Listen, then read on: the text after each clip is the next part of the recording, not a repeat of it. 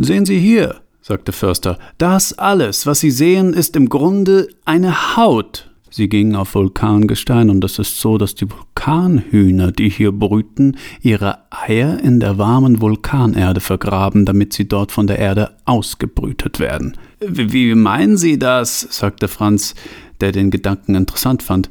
Nun ja, sagte Förster, alles ist als Belag. Eben war noch alles Haut, jetzt Belag. Was kommt als nächstes? dachte Bruno. Überzug? Die Natur kommentiert sich selbst. Verstehen Sie? sagte Förster. Unten der flüssige Kern, darüber ein Überzug aus Erdkruste, darüber das Meer und die Erdoberfläche, die wiederum überzogen ist mit Gras und Pflanzen. Und das alles trägt einen Überzug aus Tieren, die sich von den Pflanzen ernähren. Und die Tiere sind wiederum mit Bakterien überzogen. Insofern ist alles in der Natur ein Kommentar zur Natur. Ein Kommentar? Franz. Ja, mit diesem Belag kommentiert sich die Natur selbst, und zwar mit sich selbst. Sie kommentiert sich selbst mit sich selbst? Bruno. Genau, sie nimmt sich selbst und kommentiert sich damit selbst. Sie besteht also aus sich selbst und bedient sich ihrer selbst, um sich zu kommentieren, kommentierte Franz. Genau, Seht mal da, rief Bruno, ein Vulkanhuhn.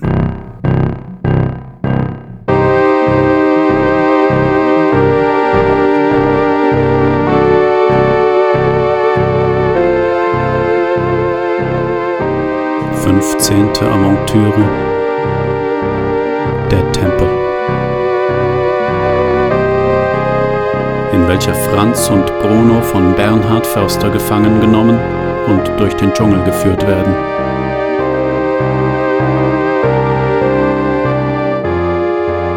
In welcher Bernhard Förster die beiden zu essen beginnt.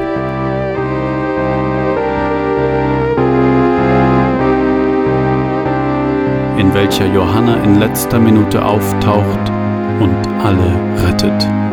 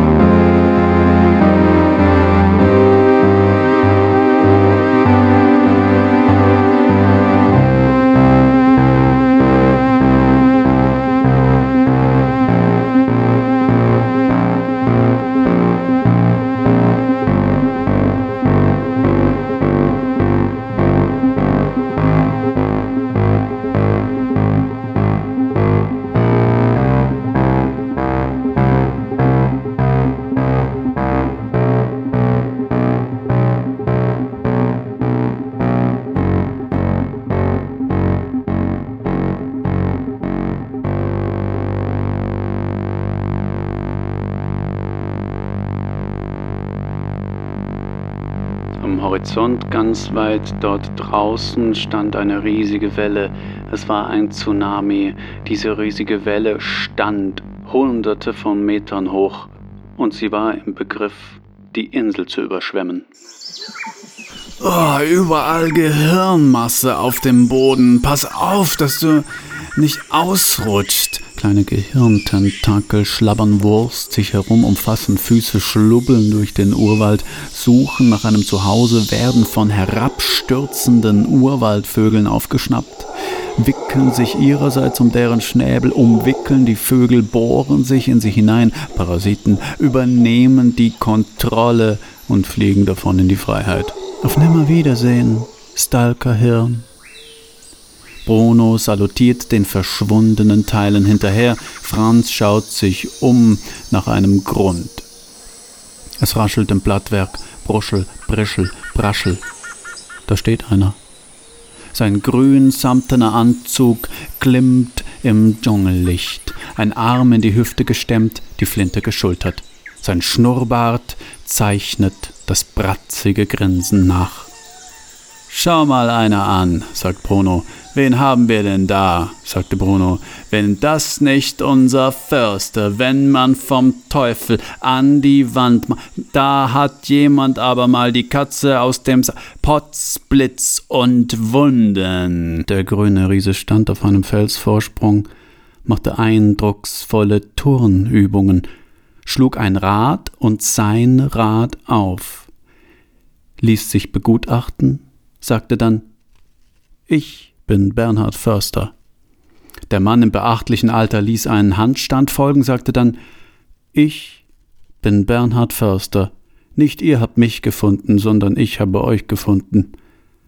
Er zog den rechten Ärmel seines grünen, samtenen Anzugs hoch und zeigte seinen prallen Bizeps, sagte dann Ich bin Bernhard Förster. Es war mir ein leichtes, euren Führer mittels eines Dumm-Dumm-Geschosses aus hoher Entfernung zu enthaupten, wobei das richtige Wort eher entwursten wäre. Wurst, Burst, Wurst, Wurst, Wurst. Äh, okay, dann äh und plötzlich springt Bruno in die Luft auf Förster zu und zieht ein Samurai-Messer und schießt Laserwellen auf ihn. Aber Förster, der Gewiefte, sprotzte zur Seite, die Wellen schlagen ein im Stein, zerschmettern ihn, zerbröseln ihn, Staub und Steinchen schießen durch die Luft in Franz Augen, er blindet, rollt sich auf die Seite. Ho, Oh, sagte Förster, es war mir ein leichtes, deinen Samurai-Schwertlichtwellen auszuweichen. Ihr müsst aufgeben. Schaut, was ich mit eurem Stalker gemacht habe. Ja, scheiße, sagte Franz, der sich die Augen rieb. Wir sollten aufgeben. Aber Bruno denkt nicht daran. Er schießt weitere Laserwellen auf den Förster ein und der sagt, gut, wenn du's so willst, wenn ich dir deine Unterlegenheit beweisen soll, wenn ich dich auf diese Art und Weise unterlegen muss, dann werde ich die Laserwellen wohl mit bloßen Händen fangen müssen. Bruno und Franz hatten das Gesicht geblutzelt. Das, das, das kann nicht sein Ernst sein. Das Förster, das meinen Sie nicht ernst. Probier's doch aus, sagte Förster. Und Bruno sagte, ja, die Wellen fliegen ja noch direkt auf dich zu. Sie sind direkt vor deiner Fresse. Siehst du sie? Du könntest ja einfach auffangen. Förster squintete.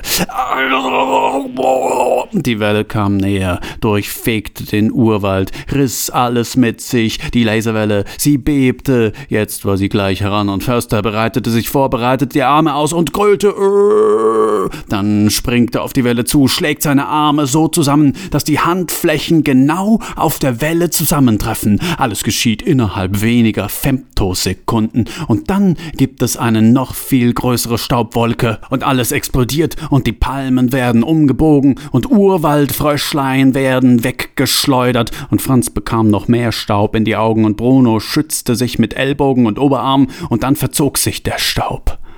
Förster war völlig unversehrt. Ah, stand wohlgeschrieben in den hochwohlgeborenen Gesichtern der beiden. Ich bin Bernhard Förster, sagte Förster, und ihr müsst jetzt entscheiden, ob ihr die sanfte oder die harte Tour wollt. Es liegt an euch. Die sanfte, sagte Franz. Die harte, sagte Bruno und.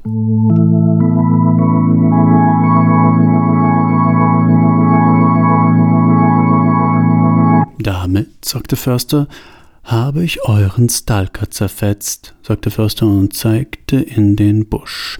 Dort ragte ein langes schwarzes Rohr heraus, drei Meter lang. Der Durchmesser, sagte Förster, beträgt zwei Zoll, das sind 51 Millimeter, und zeigte das mit Daumen und Zeigefinger, damit man es sich auch gut aus der Nähe vorstellen konnte. Währenddessen richtete er den Duckfoot auf die beiden, und zwar so, dass man nicht sicher sein konnte, ob einer der Läufe auf einen gerichtet war. Pro Schuss, sagte Förster, werden laut Wikipedia rund ein Pound Schrotkugeln verschossen. Das entspricht etwa 0,45 Kilogramm. Normalerweise benutze ich die Waffe ja zur Jagd auf Wasservögel. Mein Rekord waren 96 Kasuare mit einem Schuss, aber ich schieße auch ganz gerne wahllos in den Wald hinein und schaue dann hinterher nach, was ich getroffen habe. Sie haben mit einer Massenvernichtungswaffe auf uns geschossen, sagte Bono und zog an seiner Zigarette. Ja, das stimmt, sagte Förster. Man kann die Puntgun als Massenvernichtungswaffe bezeichnen. Der Name leitet sich von den Punts her. Das sind längliche, flache Ruderboote, auf denen die Puntguns früher montiert waren, weil die Rückstoßkräfte dieser Waffe so enorm sind, dass sie nicht freistehend geschossen werden können. Wozu diese ganze technische Aufklärung? sagte Bruno. Was wollen Sie, Förster? Sie stellen absolut die richtigen Fragen, sagte Förster. Sie stellen exakt genau die richtigen Fragen. Schauen Sie, Herr Bruno, sagte Bruno. Schauen Sie, Herr Bruno. Es ist so, dass ich mich in einer durchaus interessanten Lage befinde. Wissen Sie, ich habe gerade Ihren Führer mit einer, wie Sie sagen, Massenvernichtungswaffe niedergestreckt, ohne Ihnen beiden auch nur ein Haar zu krümmen. Ich denke, auch Ihnen ist das aufgefallen. Diese Besonderheit wäre Ihnen mit Verlaub Verlaub nicht aufgefallen, wenn ich nicht ein äußerst versierter Schütze wäre, denn dann wären Sie jetzt tot. Dies also ist mein Anliegen, Ihnen zu vermitteln, dass ich haushoch überlegen bin. Ich kann sie aus großer Entfernung mit einer absurd unpräzisen Schrotflinte mit chirurgischer Präzision treffen oder auch nicht, wie ich eben will. Und der zweite Grund ist die mir eigene Lust am Erklären technischer Details. Wissen Sie, das hat eine eigene Schönheit. Dieses stundenlange Schwadronieren über Kuriositäten wie der Puntgun und dem Duckfoot. Bruno nahm einen Zug und sagte, verstehe. Dann sagte Förster noch Wildvogelpopulation.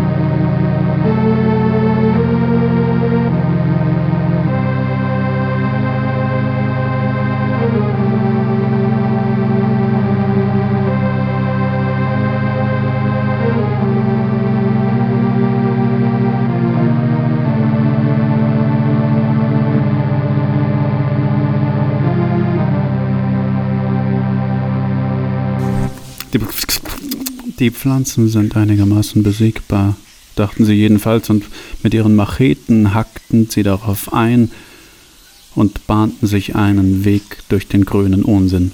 Doch es wurde dann doch recht bald deutlich, dass der Dschungel es gewöhnt ist, dass man auf ihn einschlägt das Morden ist sein Grundzustand, Genozid an der Tagesordnung, Grausamkeit das Normalste, Schlachten die Hauptbeschäftigung seiner Bewohner, Blutbäder eine harmlose Nebensächlichkeit. Sterben der zweite vorn, das dürfte deutlich geworden sein.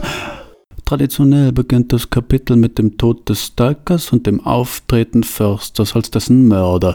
Generell wird Förster trotz seiner problematischen Vergangenheit als genialer Denker gezeichnet, der Franz und Bruno kognitiv in allen Belangen überlegen ist. Grotesk wird es, wenn er die beiden zum Kochtopf führt und damit Kannibalismus, bla bla, bla bla bla. Das Kapitel endet mit dem Tod Försters, herbeigeführt durch die Zurückgekehrte, herbeigeführt durch die Zurückgekehrte, herbeigeführt durch die zurückgekehrte Johanna.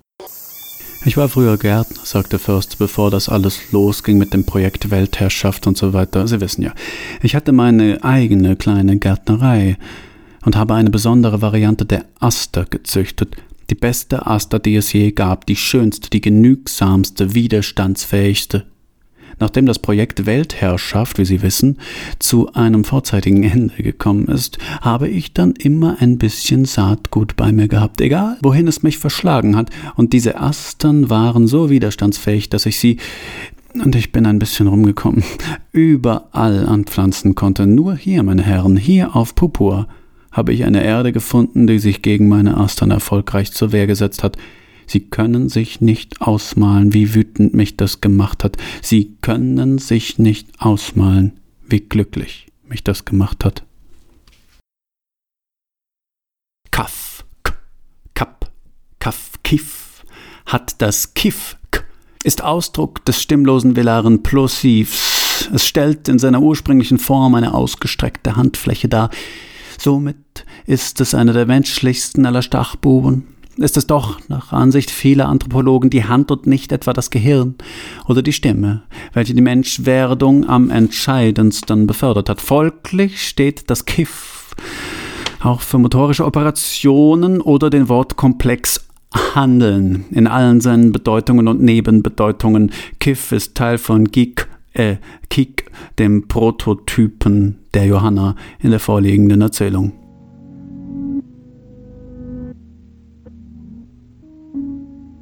Symbolsonate 14 Blutschenk im Käfig frisst die Astern in dem Garten auf dem Granit der Hu im Käfig, die Astern welk, der Garten kein Garten der Hoffnung auf dem Granit. Dildab im Käfig, die Astern sind nicht gediehen, er pflanzte sie oft und nie gelang der Garten auf dem Granit. Wolpertinger im Käfig, nie gab es Astern, der Garten kein Garten, ein Wildnis im Granit. Hanghuhn im Käfig, ganz ausgemergelt, wer nahm ihr die Astern aus dem Garten in dem Granit? Rasselbock im Käfig wälzt sich nach Astern hoffend auf Garten verlassen vom Granit. Skvader im Käfig, schreit Astern, schreit Garten, schreit Granit. Tatzelwurm im Käfig, hat alle Astern, hat keine Hoffnung im Garten, hat Granit, aber kein Granit.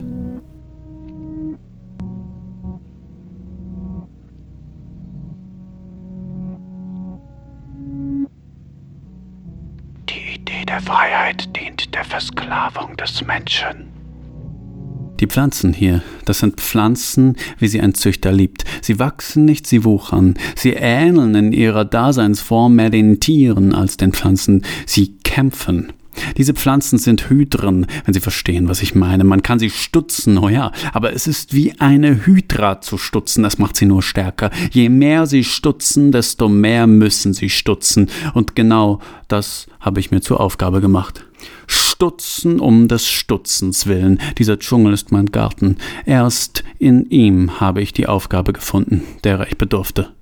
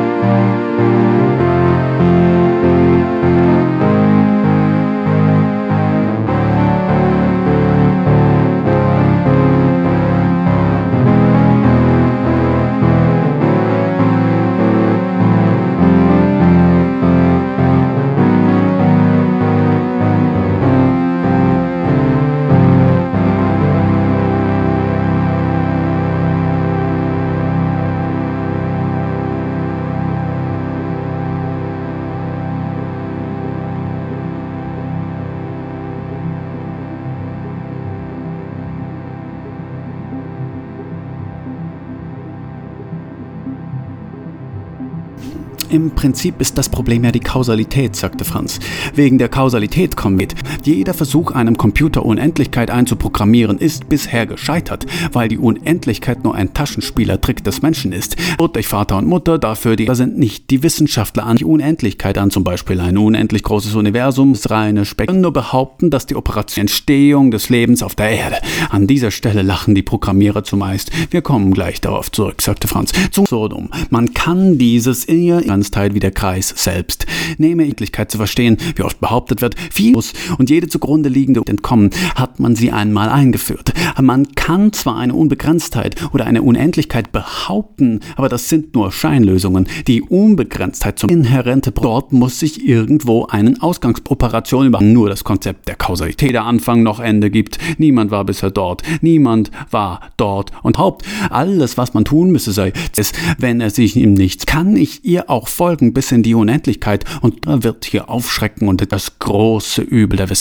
Mathematiker und ihre Mathematik. Frage auf, wann und wo befindet sich der Kreis? Computer kennen das Konzept der Unendlichkeit nicht. Sie kennt, hat gesehen, dort ist ein anderer, der den Anstoß Programmierproblem nicht lösen. Man kann es nur mit Schein lösen, während sie die Welt auf eine so winzungen Tod quatschen. Und Geburt finde ich absolut beschränkten Denken reduzierte Restmenge, dass nur noch ein paar Zahlen und Zeichen übrig bleiben. Die messbare Seite der Welt, die Naturwissenschaftler sind aber nicht die Witzes. Natur so sicherlich nicht. Vielmehr ist es der Finger des Programms zogen sein. Ihre und ihre Informatik, sagte Franz, sind sämtliche Zeit weiterlaufen werden, wenn nichts dazwischen. Habe meine Unwissenheit hinter einem parasche Schamreaktion Wissenschaften als Ganze und die entsteht, wenn ihnen die Argumente ausgehen. Das Lachen der Programmierer basiert genauso auf Axiomen wie das Konzept der Unendlichkeit, sagte Franz.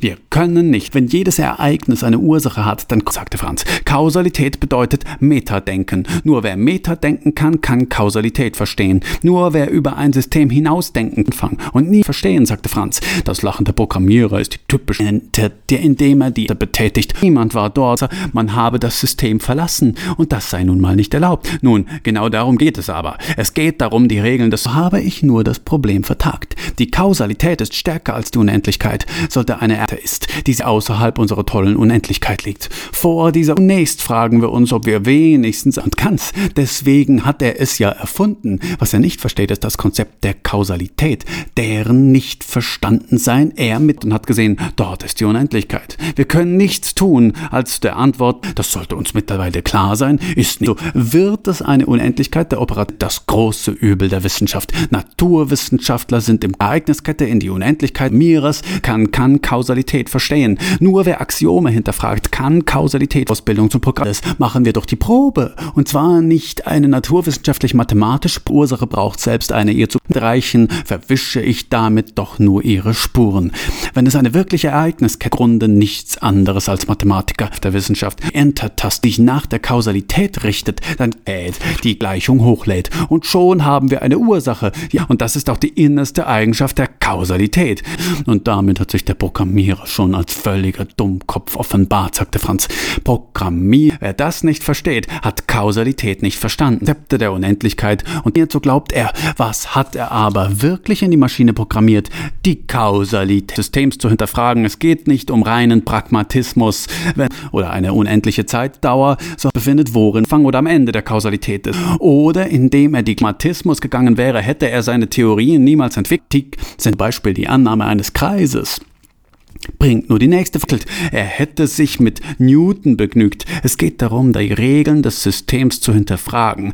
Das kann der Kausalität nicht Probe, welche die Unendlichkeit zum unhinterfragbaren Axiom erklärt, sondern losgibt, indem er die Paradoxon versteckt, sagte Franz.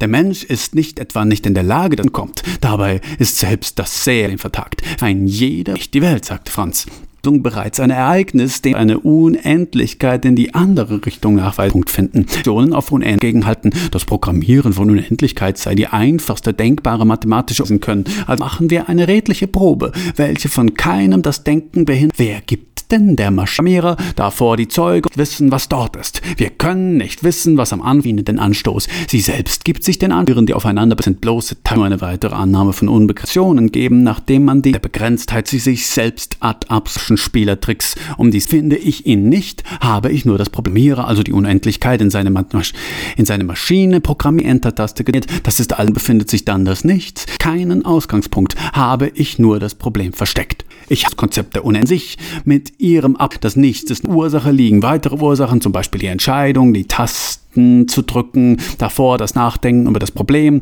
davor die Augen. Nun hat unser Programm selber ist selbst das sehr unwahrscheinlich. Das Material, auf dem die Software mehr ist er sehr wohl in der Lage, das Konzept der Unendlichkeit zu verstehen. Er versteht es voll. Eine Ursache zugrunde liegen muss, wer läuft, hat Verschleißerscheinungen. Außerdem brauchen wir Strom, damit die Maschine läuft.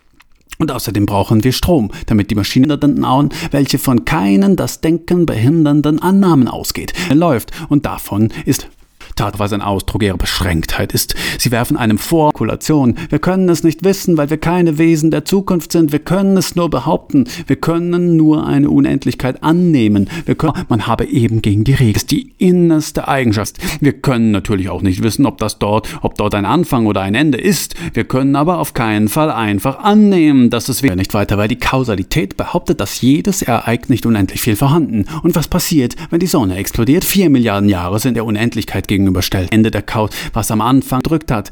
Die Antwort lautet, alles Einstein nur um reinen Pragma. Kausalität hat er Programmierung oder Ende der Kausalität steht und die komme ich nicht mit dem Denken hinterher. Denn sobald ich eine Lösung gefunden habe, ist diese Lösung grundlegende Ursache. Man will das System verstoßen oder nicht sonderlich viel, wenn man sie bei dem Konzept der Unendlichkeit verdecken muss. Das Konzept tatsächlich sind vier Milliarden Jahre im Angesicht der Unendlichkeit in etwa so beeindruckend wie vier Millisekunden, sagte Franz.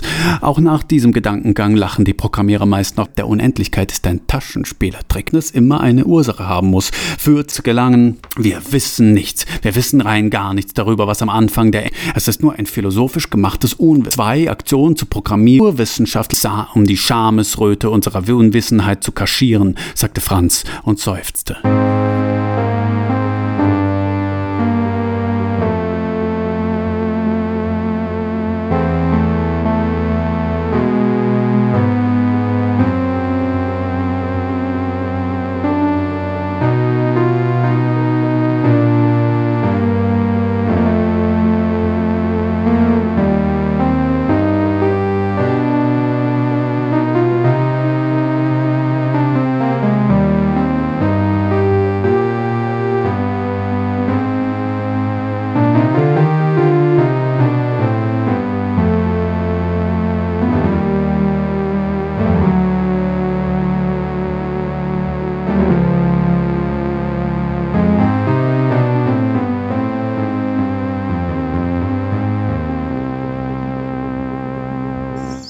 Dies ist die Sperrzone, sagte Förster, als sie die Sperrzone betraten. Die Sperrzone war gekennzeichnet nicht durch ein Schild mit der Aufschrift Sperrzone, nicht durch einen Maschendrahtzaun oder gar Stacheldraht, nicht durch Beton und schon gar nicht durch Minen oder Selbstschussanlagen. Dies ist die Sperrzone, sagte Förster und zeigte wahllos auf Stellen im Dschungel. Wahllos zumindest erschien es Bruno und Franz, die an den betroffenen Stellen nichts erkennen konnten. Überhaupt sah ja alles aus wie im übrigen Dschungel. Es sieht hier übrigens aus wie im übrigen Dschungel, sagte Förster, auf die fragenden Blicke der beiden hin, aber nur für das ungeschulte Auge. Das Geschulte kann anhand von Nuancen erkennen, dass es sich um eine Sperrzone handelt. Es ist sozusagen kaum zu übersehen, hat man einmal den richtigen Blick dafür entwickelt. Na, Herr Bruno, was sagen Sie? Können Sie erkennen, ob der Kaiser neue Kleider hat oder nicht? Und lächelte herausfordernd. Ich nehme Ihre Herausforderung an, sagte Bruno, und behaupte, dass es keinen Unterschied zwischen dem übrigen Dschungel und diesem Abschnitt hier gibt. Bis auf einen. Und dieser ist, dass es sich beim übrigen Dschungel um den übrigen Dschungel handelt und bei diesem Abschnitt um die Sperrzone. Das ist ein kleiner und doch gewaltiger Unterschied. Ich lobe mir den Blick des Idealisten, sagte Förster, aber sehen Sie, sehen Sie wirklich den Unterschied? Können Sie ihn mit Ihren eigenen Augen sehen? Augenmensch, Bruno? Bruno machte ein betrübtes Gesicht. Ich will redlich sein, Förster, auch zu Ihnen, der ich Sie als meinen Gegner betrachte. Ich will auch mit meinen Gegnern redlich sein. Ich sehe ihn nicht. Ich gebe zu, es wurmt mich, Förster, es wurmt mich, dass ich den Unterschied nicht sehe. Ich befürchte auch, ich werde niemals in der Lage sein, den Unterschied zu sehen. Das befürchte ich auch, Bruno, sagte Förster. Im Einklang mit der Natur leben? das erzählen mir die Eingeborenen auch. Die Leute verstehen gar nicht, was sie da sagen, wenn sie sagen, man müsse im Einklang mit der Natur Natur leben. Wer so etwas sagt, setzt stillschweigend voraus, dass der Mensch nicht mehr zur Natur gehört. In dieser Denkweise sind Menschen und Natur zwei getrennte Entitäten, im Grunde unvereinbar. Von fähigen naturverbundenen Naturvölker, die sogenannten naturverbundenen Naturvölker sind bereits selbst von der Natur entfremdet. Immer wenn ich zu Ihnen komme, laden Sie mich auf eine Coca-Cola ein, legen mir den Arm um den Hals und sagen, du musst im Einklang mit der Natur leben. Der Mensch ist aber gar nicht getrennt von der Natur. Der Mensch ist Teil der Natur. Der Mensch ist Natur was nicht alles an Aufwand betrieben wurde, um den Unterschied zwischen Mensch und Tier, also den Unterschied zwischen Mensch und Natur zu bestimmen. Man könnte sich ja fragen, warum einem jeder eine andere Antwort auf die Frage gibt. Ist es etwa die Sprache? Ist es die Verwendung von Werkzeug? Ist es die Herstellung von Werkzeug?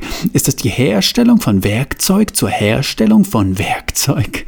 Ist es vielleicht das Denken oder doch vielleicht lieber das Vorausplanen? Planen?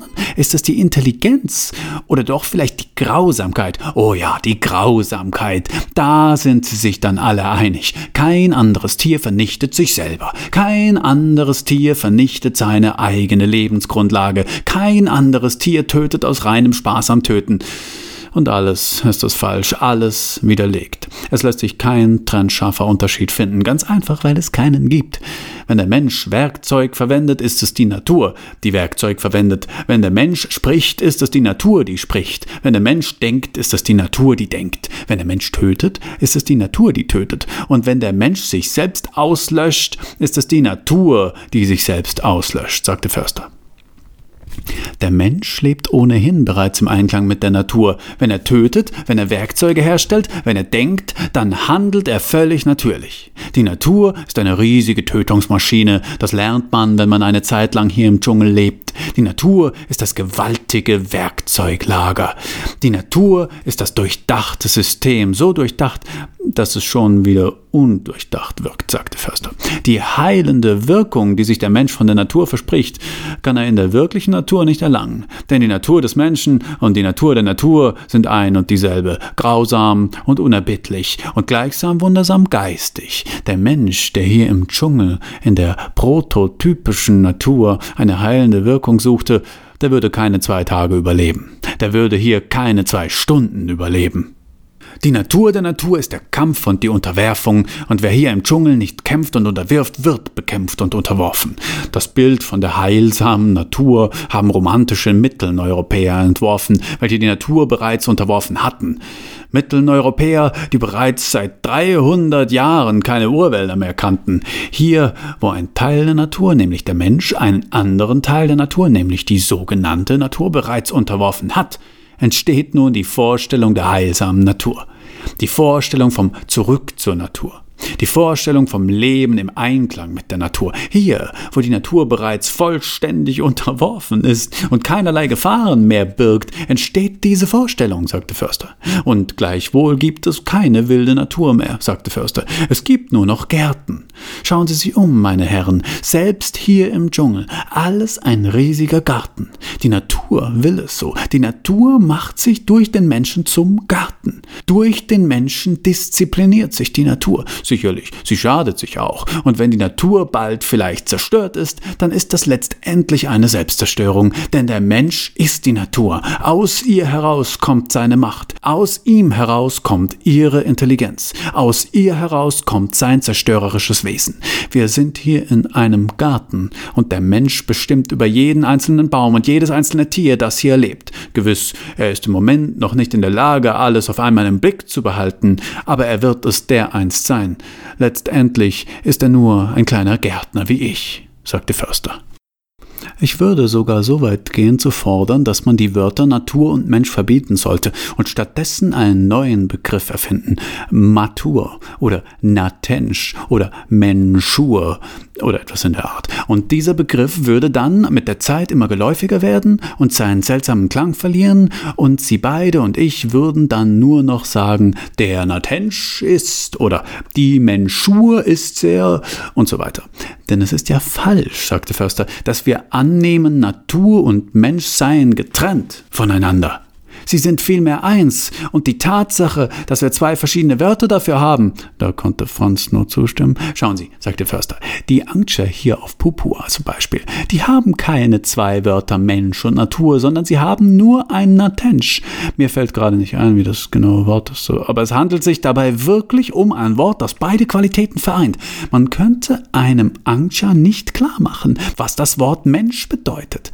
Er würde es einfach nicht verstehen. Er würde sagen, Ach, Sie meinen Natensch. Und würden Sie sagen, ja schon, aber nur Mensch und nicht Natur, würde das für den Angcher klingen wie Natensch schon, aber nicht Natensch. Verstehen Sie? So ist das, sagte Förster. Und Franz konnte da nur zustimmen, während Bruno rauchte und dachte, das ist der größte Unsinn, der je behauptet wurde, und es ist gefährlich, so einen Unsinn zu glauben.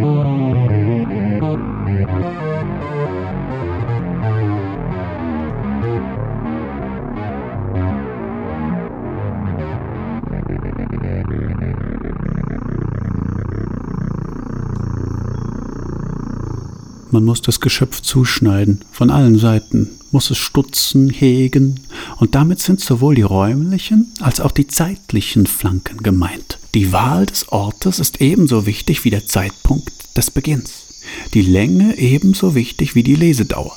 Die angestrebte Form kann nur erreicht werden, wenn zu jedem Ort und Zeitpunkt des Prozesses kleine Korrekturen vorgenommen werden. Vorsichtige, sanfte Korrekturen, zuweilen aber auch radikalere, rigorosere, denen bei aller Gewaltsamkeit eine kundige Treffsicherheit innewohnen muss. Lesedauer? sagte Bruno und schaute den Förster fragend an. Auch Franz war es aufgefallen. Der Förster ignorierte die Frage anscheinend. Es war ihnen, als verberge er ein dunkles Geheimnis. Ein Mönch bedankt sich nicht für die Almosen, die man ihm gibt. Man ist vielmehr dankbar, dass er die Almosen annimmt.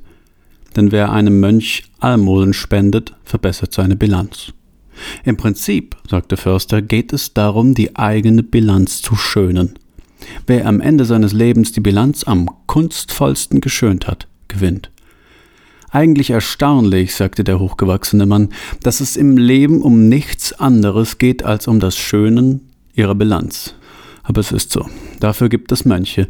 Für den Bilanzbetrug der Normalen. Die Mönche sind sowas wie die Nutznießer oder die Parasiten des Bilanzbetrugs des kleinen Mannes. Da bin ich ganz bei Ihnen, sagte Franz, dem Förster erlaubt hatte zu rauchen. Sie waren ja gerade auf dem Weg durch den Dschungel. Förster ging mit der Flinte hinter ihnen drein, Franz und Bruno voraus, und keiner von beiden wusste, wo Förster sie hinbringen würde. Aber sagen Sie mal, Förster, wo bringen Sie uns eigentlich hin? Hm. Sind Sie schon mal auf einer Mine gestanden? Nein? Ich bin schon mal auf einer Mine gestanden. Der Moment, wenn es Klick macht und Sie wissen, dass der nächste Schritt den Tod bedeutet. Der Moment, in dem Sie genau wissen, was Sie als nächstes tun werden, nämlich gar nichts. Dieser Moment ist eine Befreiung für mich gewesen, denn er hat mir nicht die Freiheit geraubt, wissen Sie, er hat mir nur meine bisherige Unfreiheit aufgezeigt. Das ist ein großer Unterschied. In dieser Unfreiheit nämlich liegt eine große Freiheit. Es ist die Freiheit vor der Verantwortung. Wenn Sie auf der Mine stehen, sind Sie nicht mehr verantwortlich für das, was danach kommt. Ihr Urteil ist gesprochen. Das ist wirkliche Freiheit, mein Lieber. Nicht, was Sie dafür halten. Mein bescheidenes Heim, sagte Förster und zeigte um sich, während er sie durch den Tempelkomplex führte. Das Areal ist, wie Sie sehen, von einem zwischen 170 und 190 Meter breiten Wassergraben umgeben und erstreckt sich über eine Breite von 1,3 Kilometern und eine Länge von 1,5 Kilometern. Er stellt den Urozean dar und bildet damit mit dem Tempel ein Symbol für das Universum, in dessen Mitte der Herrscher residierte. Wir bewegen uns vom Haupteingang über die Brücke des Landgrabens passieren in dessen Mitte den Steindamm und betreten dann den eigentlichen Komplex durch das Elefantentor. Es gibt auf Pupur natürlich keine Elefanten, aber vielleicht gab es sie früher oder eine seefahrende Nation, wir wissen übrigens nicht, wer das alles hier erbaut hat, kannte den Subkontinent und hat sie von dort mitgebracht. Die zahlreichen nun ausgetrockneten Kanäle müssen den Arbeitern früher dazu gedient haben, die massiven Steinblöcke zu transportieren. Schauen Sie, die kunstvoll gestalteten Sandsteinbauten, alles ist hier aus Sandstein. Durch die Prozessionsstraßen gelangen wir, vorbei an Bibliotheken und Becken, auf die Westgalerie, die uns einen Ausblick auf den Haupttempel bieten. Die fünf Prasat-Türme in Lotusform bilden einen Quinkunx, also eine Würfelfünf. Der höchste Turm ist trotz Beschädigungen immer noch über 60 Meter hoch. Überall finden sich Stupas und die Sandsteinwände sind mit Flachreliefs bedeckt, welche Schlachtszenen, das Quirlen des Milchozeans, tanzende Apsaras oder die Herrschenden bei der mythischen Gründung des Tempels zeigen. Immer wieder, und das gefällt mir fast am besten, sehen Sie Würgefeigen, die sich auf den Toren und Mauern festgekrallt haben. Es gibt drei Terrassen, die Terrasse der Schildkröte, die Terrasse der Elefanten und darüber die Terrasse des Malaria-Königs, der oben aufthront und mit Brahms Äffchen spielt. Sie kennen die kleinen Frechdachse sicher bereits. Man nennt sie auf Papua verwirrenderweise auch Orang-Utans. Die Verzierungen mit Schrumpfköpfen und Knochensplittern sind von mir. Ich verbringe einen Großteil meiner Zeit damit, solcherlei Verzierungen anzubringen und natürlich mit dem Fegen der Prozessionsstraße, die praktisch im nächsten Moment, da ich sie gefegt habe, wieder bewachsen ist. Und wenn Sie ganz oben sind, haben Sie diesen sagenhaften Ausblick auf die Eingangspavillons im Norden, Süden und Osten. Die Brücken dort habe ich übrigens gesprengt, sodass nur ein einziger Weg übrig bleibt. Sie sehen sogar die Mangrovenwälder jenseits des Landgrabens. Und hier, ein bisschen südlich des Hauptturms, habe ich mir eine eigene Wohnstadt gebaut. Schauen Sie, befühlen Sie sie. Ja, es ist tatsächlich Lebkuchen. Ein Haus, das rein aus Lebkuchen und Zuckerguss gemacht ist. Kein Scherz. Fühlen Sie, bedienen Sie sich, schließlich sollen Sie ja noch was ansetzen, bevor.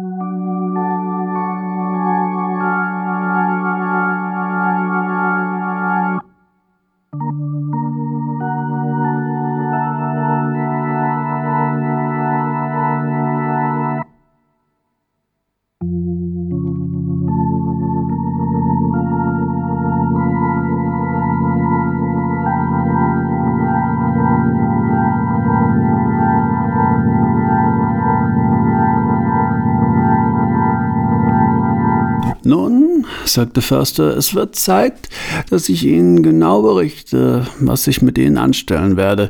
Dies ist bereits ein wichtiger Teil meines Plans, denn man darf den psychologischen Aspekt der Territion bei der Sache nicht unterschätzen. In der Tat ist er essentiell. Also, Ihnen, Herr Franz, werde ich ein Ohr abtrennen. Das wird ihnen nicht nur große physische Schmerzen bereiten, sondern auch die Art und Weise, wie sie sich in die Welt gestellt sehen, tief erschüttern.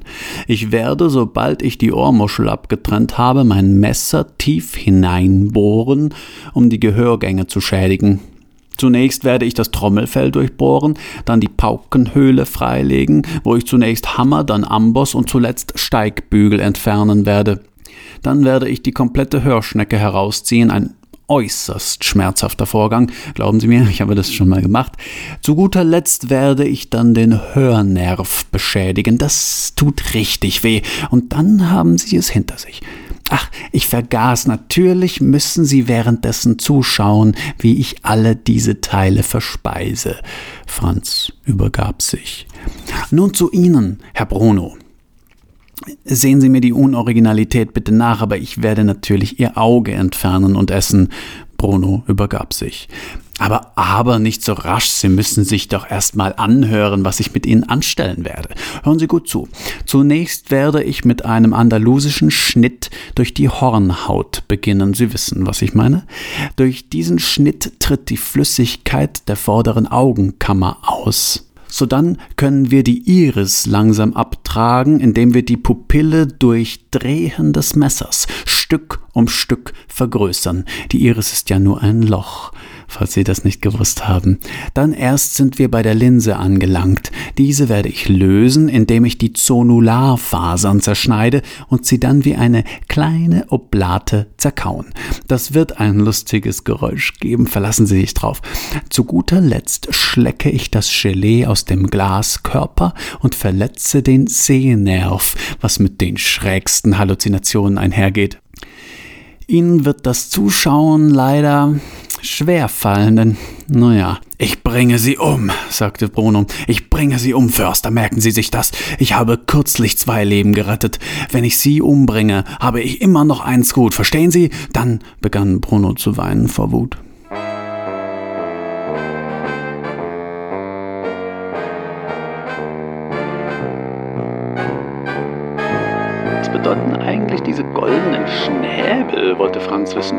Förster, der ihm die Frage beantwortete mit folgenden Worten.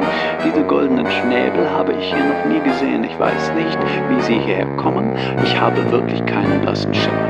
Diese goldenen Schnäbel, sie liegen einfach hier rum, ohne dass ich weiß, warum sie hier liegen. Ja, warum liegen sie denn hier? Ich weiß es nicht. Bruno hob einen der goldenen Schnäbel auf und drehte ihn in der Hand, betrachtete ihn von allen Seiten und sagte dann, goldene Schnäbel.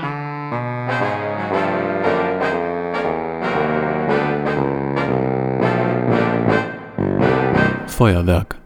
Das Wasser köchelte bereits. Franz und Bruno befanden sich in dem Wasser. Sie wurden geköchelt vom Förster. Och nö, sagte Bruno, ein schöner Mist. Das Wetter war ausgezeichnet.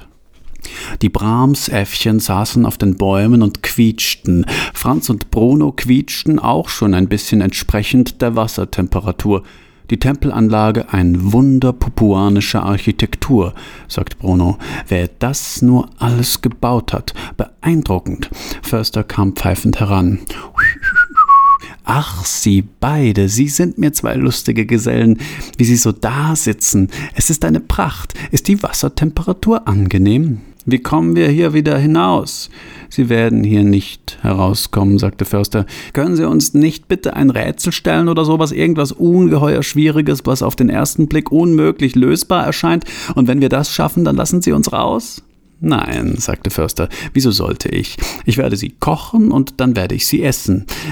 Es ist abartig, ich weiß, aber wir sind hier im Niemandsland und hier gibt es keine Moral, daher kann ich tun und lassen, was ich will. Er nahm sich ein Brahmsäffchen vom Baum und kraulte es. Dann zog er an seinem Schwanz, das Äffchen begann zu glühen, zu quietschen, zu zittern, Funken sprühten aus seinem kleinen Hintern, das Quietschen schwoll an wie bei einer Kaffeekanne, und schließlich schoss das Äffchen aus Försters Hand heraus in den Himmel wo es in einem wunderbaren Feuerwerk aufging. Ich verstehe einfach nicht, wie das passieren konnte, sagte Bruno.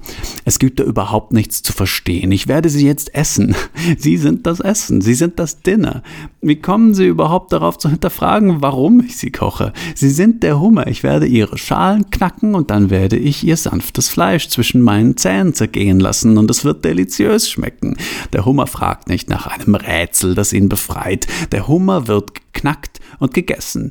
Es gibt übrigens keine Freiheit. Können Sie das mit dem Brahmsäffchen nochmal machen? sagte Franz. Aber natürlich, sagte Förster, pflückte abermals ein Brahmsäffchen von einer Gusuka-Palme und zog an seinem Schwanz, wodurch es wie eine Feuerwerksrakete davonschoss und am Abendhimmel in bemerkenswerter Farbenpracht zerschellte. Können Sie die Temperatur im Topf ein bisschen runterdrehen? sagte Bruno. Nein, leider auf keinen Fall, sagte Förster und begann die beiden zu foltern. Nach einer Weile sagte Bruno, Gut, dass das so beiläufig geschehen ist. Es war grauenhaft und sollte keine deutliche Erwähnung finden. Ja, sagte Franz. Moin, sagte Förster, der noch auf Brunos rechtem Auge und Franz linkem Ohr herumkaute.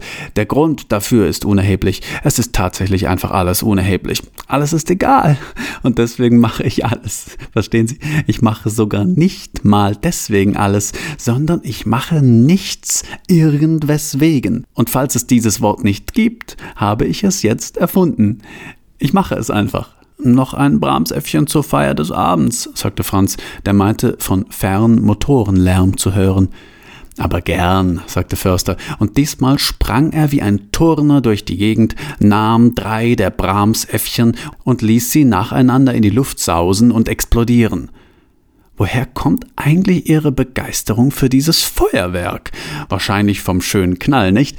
Ich kann das ja nicht mehr so gut hören in meinem Alter, aber Sie hören trotz eingeschränkter Anzahl an Ohren noch relativ gut, nicht? Dann sagte er, Sie sind gleich durch. Ich werde jetzt noch eine Turndarbietung machen und dann werde ich Sie essen, in Ordnung? Ohne die Zustimmung der beiden abzuwarten, begann der Förster zu turnen. Felgaufschwung, Hüftumschwung, Unterschwung, Salto, Phosphoriflop, dann alles nochmal von vorne, dann Bogengang, Abgang. Tada! Er landet perfekt auf den Beinen, die schwierigste Kür. Da steht er und sagt, Jetzt werde ich euch essen. Aber in diesem Moment schießt ihm jemand in den Rücken und er fällt zu Boden. Niet, sagt Johanna, das wirst du nicht, Kumpel, du bist tot. Auf dem Boden liegend röchelte Förster. Aber das ist eigentlich wirklich nicht gut. Johanna schoss ihm ins Gesicht. Er lebte immer noch ein bisschen. Kommt, Jungs, ich hole euch da jetzt raus. Sammelt eure Körperteile ein und steigt aus der Wanne. Wir fahren. Dann ließ sie ein Bramsäffchen steigen und meinte, hm, Feuerwerk. Schauen Sie, sagte Förster, ich für meinen Teil stelle mir schon gar nicht mehr die Frage danach, ob man frei ist. Mich interessieren die Ebenen der Unfreiheit. Will heißen unsere mannigfaltigen Fesseln. Es gibt derer viele. Je nachdem, von wo aus wir schauen, können wir zwar keine Freiheit, aber dafür unterschiedliche Grade von. Im Topf also Bruno und Franz. Die Suppe besteht aus Wasser, Salz, Pfeffer und einer Einlage namens Bruno, namens Franz. Förster pfeift, schärft das Suppenmesser schmirgelnd am Schleifstein. Erstaunlich gut eingedeckt mit den modernsten Haushaltsgeräten, stellt Franz fest. Das Ganze dann auf kleiner Flamme eine halbe Stunde köcheln lassen, sagte Förster vor sich hin. Tatsächlich begann die Sache zu brodeln, zu rumoren unter ihnen. Müssten wir nicht eigentlich vor Schmerzen schreien? fragte Franz. Nein, er hat uns vorhin diese leckeren Kekse gegeben, erinnerst du dich? Darum sind wir jetzt auch so krass neben der Spur. Ah, verstehe, sagte Franz. Wenn man einen Frosch in kaltes Wasser setzt, sagte Förster, und das dann langsam erhitzt, oh je, jetzt kommt diese Geschichte, immer stetig erhitzt, nur ein paar Grad pro Minute, dann wird der Frosch so lange im Wasser bleiben. Das ist die dümmste Geschichte, die ich je gehört habe, sagte Bruno. Kein Frosch wäre jemals so dämlich in einem Kopf, kein Frosch wäre jemals so dämlich in einem Kochtopf sitzen zu bleiben. Studien haben es bestätigt. Ach, ja, Studien haben es bestätigt. Und wo sind diese Studien? Wer hat die angefertigt? Schauen Sie, Bruno, vielleicht ist es Ihnen nicht aufgefallen, aber Sie beide sind Teil einer solchen Studie. Sind wir das? Ja, sind Sie. Zum Beispiel gibt es keine Fesseln, die Sie an diesen Topf binden. Sie könnten jederzeit aus ihm heraussteigen, tun es aber nicht. Franz und Bruno drehten in einem Anflug von Slapstick die Gesichter einander zu. Wir tun es jetzt nicht, sagte Bruno, aber wir könnten, wenn wir wollten. Wir wissen ja, dass jetzt noch keinerlei Gefahr droht. Sobald die Gefahr aber drohen sollte, und da können Sie sich sicher sein, dass wir das bemerken werden, auch mit Schmerzmitteln, denn man sieht ja an den Blasen, wann das Wasser kocht. Sobald also wirklich Gefahr droht, sind wir mit einem Satz draußen, Förster. Da können Sie sich sicher sein. Aber natürlich, Bruno, ich glaube Ihnen voll und ganz. Sagen Sie mir nur eines, diese kleinen Bläschen da vor Ihnen in der Brühe, sind das nicht bereits Anzeichen dafür, dass das Wasser kocht?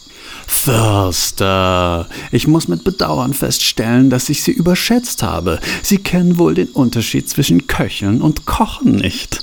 Wenn das Wasser kochte, ja dann, dann müssten wir unverzüglich den Topf verlassen. Aber jetzt im Moment köchelt es nur. Das ist ein gewaltiger Unterschied vom köchelnden Wasser geht keinerlei Gefahr für uns aus. Da haben Sie natürlich recht, Bruno. Dann schlage ich vor, Sie bleiben noch eine Weile sitzen und springen dann, sobald das Wasser zu kochen beginnt, flugs aus dem Topf. Exakt so wird es geschehen, sagte Bruno. Exakt so. Bilden Sie sich nichts darauf ein, dass Sie auf der anderen Seite des Kochtopfs stehen. Über den Rand des Kochtopfs ist einer schnell gesprungen. Merken Sie sich das, Förster. Da hatte Förster einen Dolch im Rücken stecken und war tot. Hinter ihm erschien Johanna. Überraschung, sagte sie, und Bruno und Franz riefen voller Entzücken Johanna. Der Förster, verdattert, war doch nicht tot, sondern starb. Wie kann das sein? sprach sein Blick. Johanna klopfte ihm auf die Schulter, wonach er in die Knie ging und zu Boden fiel. Sie hiefte Franz und Bruno aus dem Kochtopf heraus. Beide waren nicht ganz bei der Sache und zuckten unwillkürlich, als man sie auf dem Boden abtropfen ließ. Alles in Ordnung, Bruno? Franz? Johanna schüttelte sie, sie spuckten Suppenbrühe. Was hat er mit euch getan? Sagt doch was! Es war also mehr eine Mischung zwischen cool und doch ein wenig besorgt, was Johanna war. Es war eine wundersame Rettung. Angenommen, es wäre alles so, wie Sie gesagt haben, sagte Johanna zu dem noch röchelnden Förster, dem der Dolch exponiert im Rücken steckte, Sie beugte sich zu ihm herunter, er lag auf dem Bauch, und sie sagte also Angenommen, es wäre so, wie Sie gesagt haben. Warum haben Sie dann einen Dolch im Rücken? Und Johanna rang sich ein überlegenes Lächeln ab. Förster röchelte eher besorgt als verärgert vor sich hin. Es scheint mir, sagte Johanna, Sie haben Schwierigkeiten zu atmen. Ihnen ist aber schon bewusst, äh, dass Johanna legte ihre Hand auf den Dolch und wackelte damit ein kleines bisschen in der Wunde, so dass Förster verstummte. Sie wollten etwas sagen? Sie sprechen so leise, ich kann Sie leider nicht hören. Es folgen verstörende Augenblicke der Stille. Wären Sie so freundlich, mir eine Z Zigarette zu spenden? Aber selbstverständlich, sagte Johanna und kramte in ihrer Tasche. Sie holte eine zerfledderte Selbstgedrehte hervor und steckte sie dem Sterbenden in den Mund. Kommt, Jungs, wir müssen, und wandte sich zum Gehen. Bruno und Franz folgten ihr. Ach, jetzt hätte ich doch fast das Feuer vergessen, sagte Johanna, drehte sich noch einmal um und holte eine Streichholzschachtel hervor. Oder sie machte das mit Hilfe eines Brahmsäffchens. Jedenfalls zündete sie irgendwas an und ließ es auf die Ölspur fallen die da halt war, weil überall Ölfässer standen oder weil sie die Ölspur selbst gelegt hatte und ging, während der Tempel hinter ihnen formidabel in Flammen aufging.